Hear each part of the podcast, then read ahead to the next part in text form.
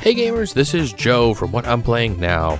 I have episode 59 of the podcast that was originally recorded on February 9th of 2015. I jumped into what I'm playing now, and some of the games I played for the week were Village with the Village Inn expansion, Machi Koro with the Harbor expansion, Darkest Dungeon on the PC, Dragon Age Inquisition on the PC, and then of course Pathfinder the adventure card game. A few of the games I want to play now Resident Evil HD Remastered on the PS4, some more Dice Masters, and of course, Dead of Winter a Crossroads game. Enjoy the episode. Good evening, gamers, and welcome to another episode of the What I'm Playing Now podcast. My name is Joe Luzzi, and we are on episode 59 of the podcast. And as always, you can send me email, let me know what you're playing now, and you can send those emails to whatimplayingnow at gmail.com. You can follow me on Twitter at What I'm Playing Now. Don't forget to drop the G. You can find me on Facebook. Just do a search for What I'm Playing Now on Facebook. We're also on Google Plus. That's plus.google.com slash the plus sign What I'm Playing Now podcast. And then, of course, our Twitch channel, which is twitch.tv slash What I'm Playing Now. I had quite a few good games that I played this week, so let's jump into what I'm let's jump into what I pl- I'm playing now and see what type of fun I had. So one of the first games I actually played for the week was a game called Village. And I've talked about this game once before on the podcast because this is this is the second time I've actually played Village now. And basically, if you didn't hear that episode or you're not familiar with Village, what Village is is what we were referring to as we were teaching it to a couple of people who hadn't played before at the local game store. It's a worker displacement game. So unlike some games where you're actually taking workers or meeples and putting them on the board to do different things, you're almost starting off by taking a square block from the board, which will give you an action, and then you can actually put a meeple down there to actually perform some sort of action and get some sort of benefit from the area that you're interacting with. So there's different spots on the board. There's a market, a travel zone, a crafting zone, a church, and a council house that you can do different things with on your turn.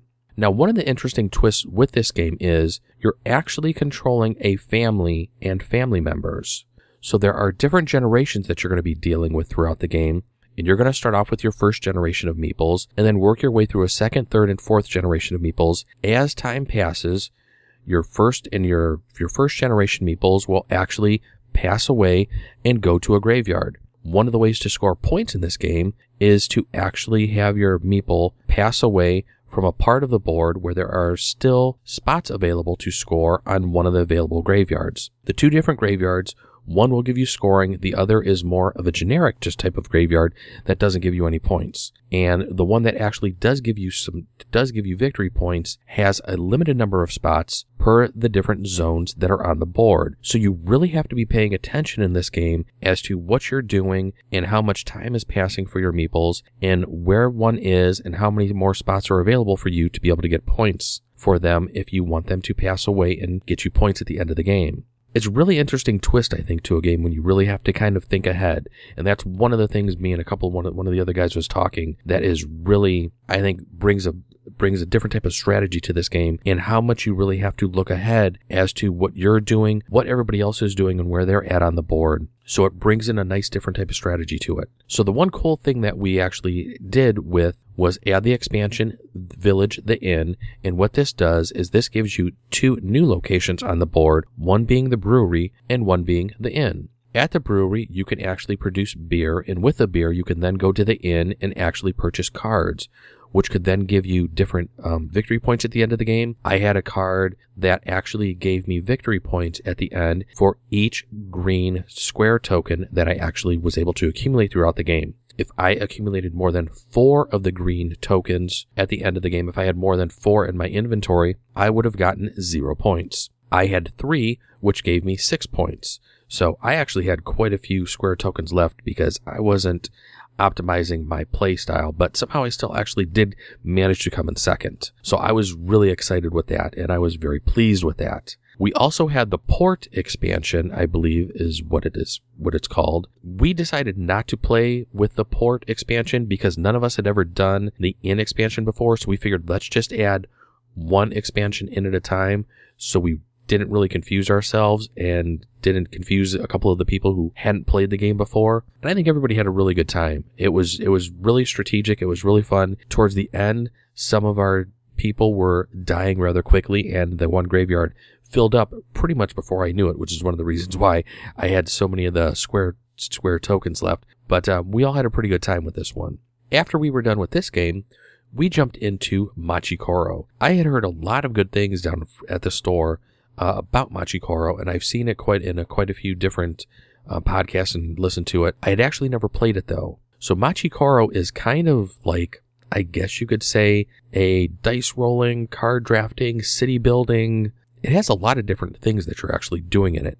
But the game is very kind of simplistic, but yet really, really fun. This is another game we weren't playing with just the straight game. We were actually playing with the Harbor expansion as well. So my first time, I think I got to see a, a lot more of the game since I had never played the more stripped down version. Uh, the Harbor expansion actually lets you play um, with a fifth player, and it actually adds in some multiple establishments, some starting est- you you get one new starting establishments. There's a couple of new landmarks, and there's just more complexity that's added to the game. And pretty much from what I've been told from everybody everybody that's played the game before, they're definitely they've definitely told me you want to play with the Harbor expansion because it uh, adds a lot to the game. So I don't know if I'll actually ever play the original game because I'm actually looking to get this game with the Harbor expansion to bring home to play with my wife because I have a feeling this is a game her and I would probably get a lot of a lot of playtime out of. You start off with two cards that will produce you basically money and you get the money by rolling die. You start off being able to roll one die. As you collect more money, you can then buy additional cards that are out on the table in front of you. Those cards will give you different bonuses or minuses based on what you roll, what other people roll. If the red if you have a red card on your turn, you can actually get people to pay you um, money for the particular location that you have and they can give you a couple of gold, you know, and it goes around the table and you just sit there and collect money. Uh, there's other cards that will, green cards will only give you money on your turn. Blue cards, if anybody rolls the particular number on that card, you can get the money. So it's, there's, there's a lot going on with the game and you really have to pay attention. This is a game where you are interactive with the game 100% of the time because not everybody's going to tell you if you have a card in front of you that will give you gold if they rolled something that you're supposed to get. So this is a game you really have to pay attention to. You can't be sitting there looking at your phone, having a conversation on the side, doing anything else. When you're playing this game, everybody's playing the game. Even if it's not your turn, you really have to pay attention. This, like I said, this is a game I've been, I had heard really good things about after playing it the one time. This is one I, I'm really going to be adding to my collection soon. So that's what we did for board game night on Thursday. Over the weekend, I picked up Darkest Darkest Dungeon. Wow. What can I say about this game? This game is rather insane. It was released on the PC. It's supposedly coming out for PS4 and the Vita. I'm not too sure when the release time for that's going to be, but it's basically a dungeon crawl game. And through the tutorial, you'll start through the tutorial, you're starting out with two members in your party, and they're kind of teaching you how combat goes. It's kind of like a side-scrolling dungeon crawl where you're moving your parties through a hallway into rooms and you're encountering different monsters that you're then going to have to fight. The art style is the one thing that really pulled me into this game. I saw the guys on from Giant Bomb playing this and it looked really cool. And Saturday I was like, I have to get this because I just want to play this. It's an early access on Steam. So if it's something that, if you don't mind early access games and games that aren't finished, this is maybe something you'll want to look into. If you like to avoid early access games and wait for them to be complete and want the full product, then I would just move along from this game and I think you'll be a little disappointed because I think this is one that's worth getting in early in early access. So you're starting off with your two members in your party and you're going through the tutorial walking into basically what we'll call the city. And in the city you have different areas where you can recruit new members, you can actually heal your current members, and as your members go, as, as your party goes through the dungeon, they'll have a stress level to them. As they, as their stress level raises, they will become afflicted with different psychological trauma, I guess we can say. And when you go back to town, you can actually let them get rid of their stress level, actually send them to the sanitarium and pay gold to get rid of some of these afflictions that they have incurred while they're in the dungeon. And it's just a really for lack of a better word, just a messed up game, but it is fun as hell. Now, this is a roguelike type of game, so when one of your characters does die and perish, they will go to a graveyard, and you can actually view the graveyard when you're back at that main city screen. One of the things to keep in mind when playing this is don't expect your people to live. Your people will die. That is part of the game. It is not meant to be easy. And while I don't want to say it does have a high learning curve, the tutorial does teach you combat, but it doesn't really teach you everything about the game. I think one of the things you'll probably find later on in one of the updates is hopefully a little bit better of a tutorial and something that describes and gives you more depth of what the game actually is. Like I said, the beginning part teaches you combat, and that's kind of all they're really showing you. There is a lot more to this game than combat as you're going through the dungeons. Each dungeon and area that you go through, from what I've seen, has a different requirement that you're going to need to accomplish. Sometimes you're going to need to defeat 100% of all the monsters in the rooms. Sometimes you need to just visit 90% of the rooms of a dungeon. So there's a lot of different ways you can achieve the end goal for a, well, there's one way to achieve the end goal for a particular dungeon, but there's going to be different requirements based on the dungeon that you're going into. So one of the first things I learned in this game is one, people are going to die. Two, once your people go through a dungeon, they're probably going to have to go back to town and rest. So you're almost going to be running two different parties, is what I've noticed. I have yet to really take a party through a dungeon a second time because of their stress levels, because of the afflictions that they've incurred while playing the previous dungeon. It's just, I, I guess I probably should try taking them through a second dungeon to actually see what happens. But as they were, as I usually get close to the end of a dungeon, usually most of my party is kind of freaking out. So actually some subject subjecting them to another dungeon without giving them some downtime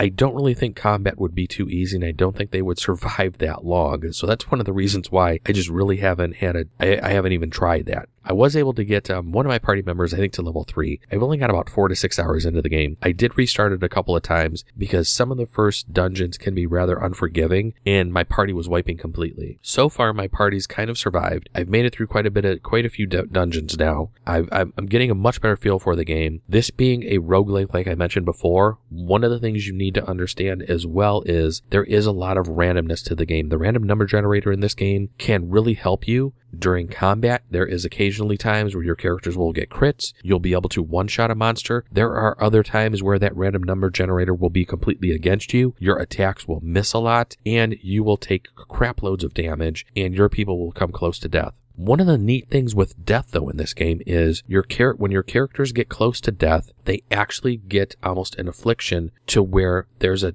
they they have a chance of dying. So even if they're hit once or twice when they're in this near death state, they may not necessarily die. So if you do have a healer in your party and you can give them maybe a couple of hit points and get them away from that death that death bell, you can possibly keep them alive. Healing in this game though is really tricky because some of the healers I have just don't really seem to be able to heal for a lot. There are a couple of different he- characters that I have that heal for maybe one to three, and a lot of times it seems like I'm getting maybe one healing in the game, and I just sit there taking four damage and healing for one. As we all know, that's not good math. I'm not going to survive long doing that, but if you are looking for a new game, I think it's around only 20 bucks on Steam right now. Don't know how long that price is going to stay that way, so Go out there and check it if you're interested in this. This is definitely a game I would look into if you don't mind early access games. It seems like they're patching it and put, putting updates out for it quite frequently. From what I noticed over the weekend, people were submitting a lot of bugs and they were releasing updates for it pretty much constantly.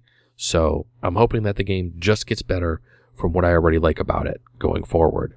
And then, of course, on Saturday and Sunday, I actually got back into Dragon Age Inquisition. I've talked about Dragon Age Inquisition in the past. I haven't played it probably in the past month or so that much, but I sat down after I needed to take a little bit of break from Darkest Dungeon just to not only let my characters rest some, but my nerves needed to relax a little bit after that, after a couple of the dungeons and some of the near death experiences I had in that game. And I got back into Dragon Age Inquisition, and I have a feeling that now that I have dipped my toes back into this game, I am going to be diving full head back into it as I had a complete blast with it. I leveled up all my characters multiple levels over the weekend, was finishing quite a few quests, getting a lot of good loot and armor, and just having a, a great time with the game. If you're not familiar with Dragon Age Inquisition, it's a role playing game, and this was on a lot of people's top game of the year last year or near the top of a lot of people's lists. This is a game you definitely do not want to pass up. I would say if you have not played this game from BioWare,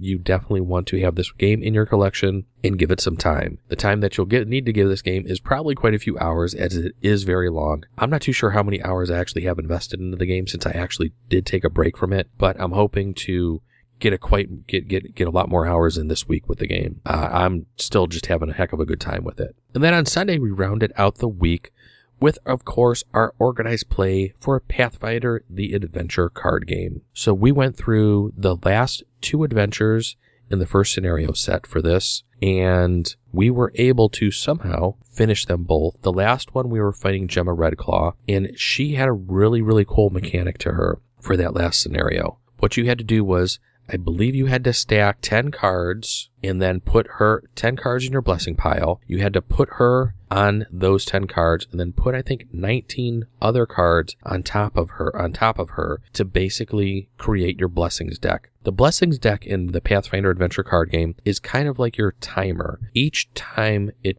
somebody begins a turn, they flip over the top card of the blessings deck, and you basically have 30 turns to be able to finish and complete the scenario that you're confronted with. So we all knew that we were going to basically have 19 turns to try to get to Gemma Redclaw and then defeat her. So when we were getting close, we realized we weren't finding any of the other, any of her other companions that might make her less stronger than what she would be. So everybody just started saving blessing, blessings cards.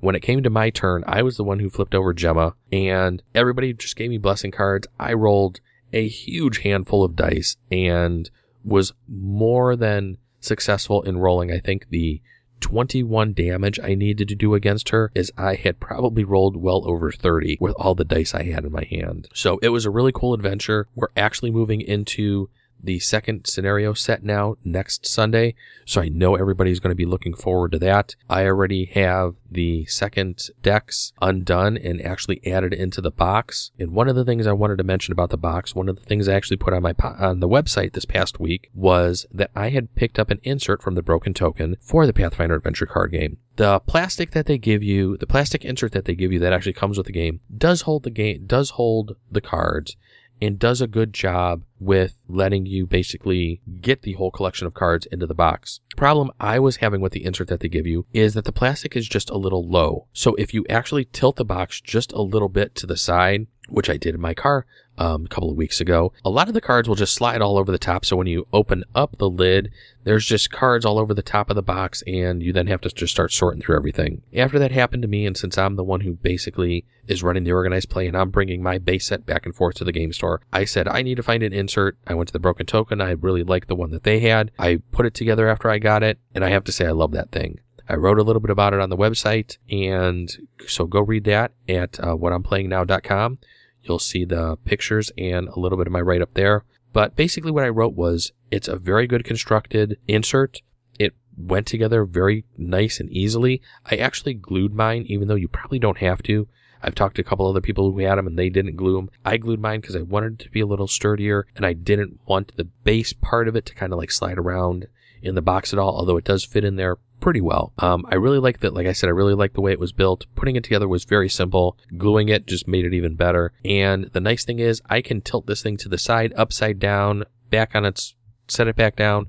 There is not one card out of place. And that is one of the reasons why I bought it. And I have to say it, it does its job.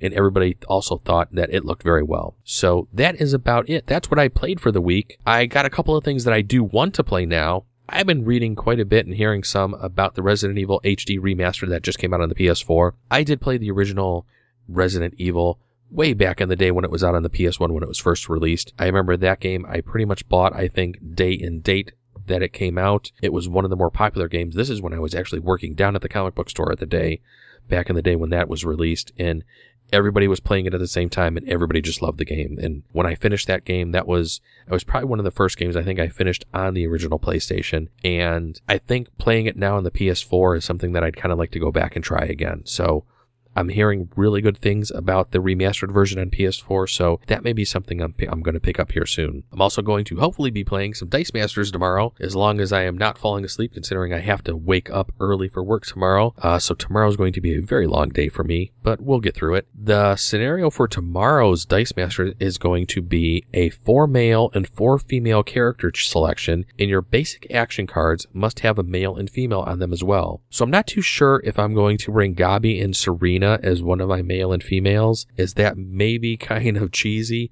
but I may just do it because I really haven't played with them since I had first got them oh, many, many months ago, back during the AVX days. We'll see what everybody else brings. I have a couple of ideas of some teams that maybe I want to throw together, but um, there may be a Gabi and a Serena that are going to rear their ugly heads tomorrow, so we'll see. And then also on Thursday, after I played Machi Koro and before I left the store, I was able to pick up my copy of Dead of Winter, a Crossroads game. This is one that I've been really waiting to play. I actually talked about this some last week. I had seen some people playing this the week before down at the game store.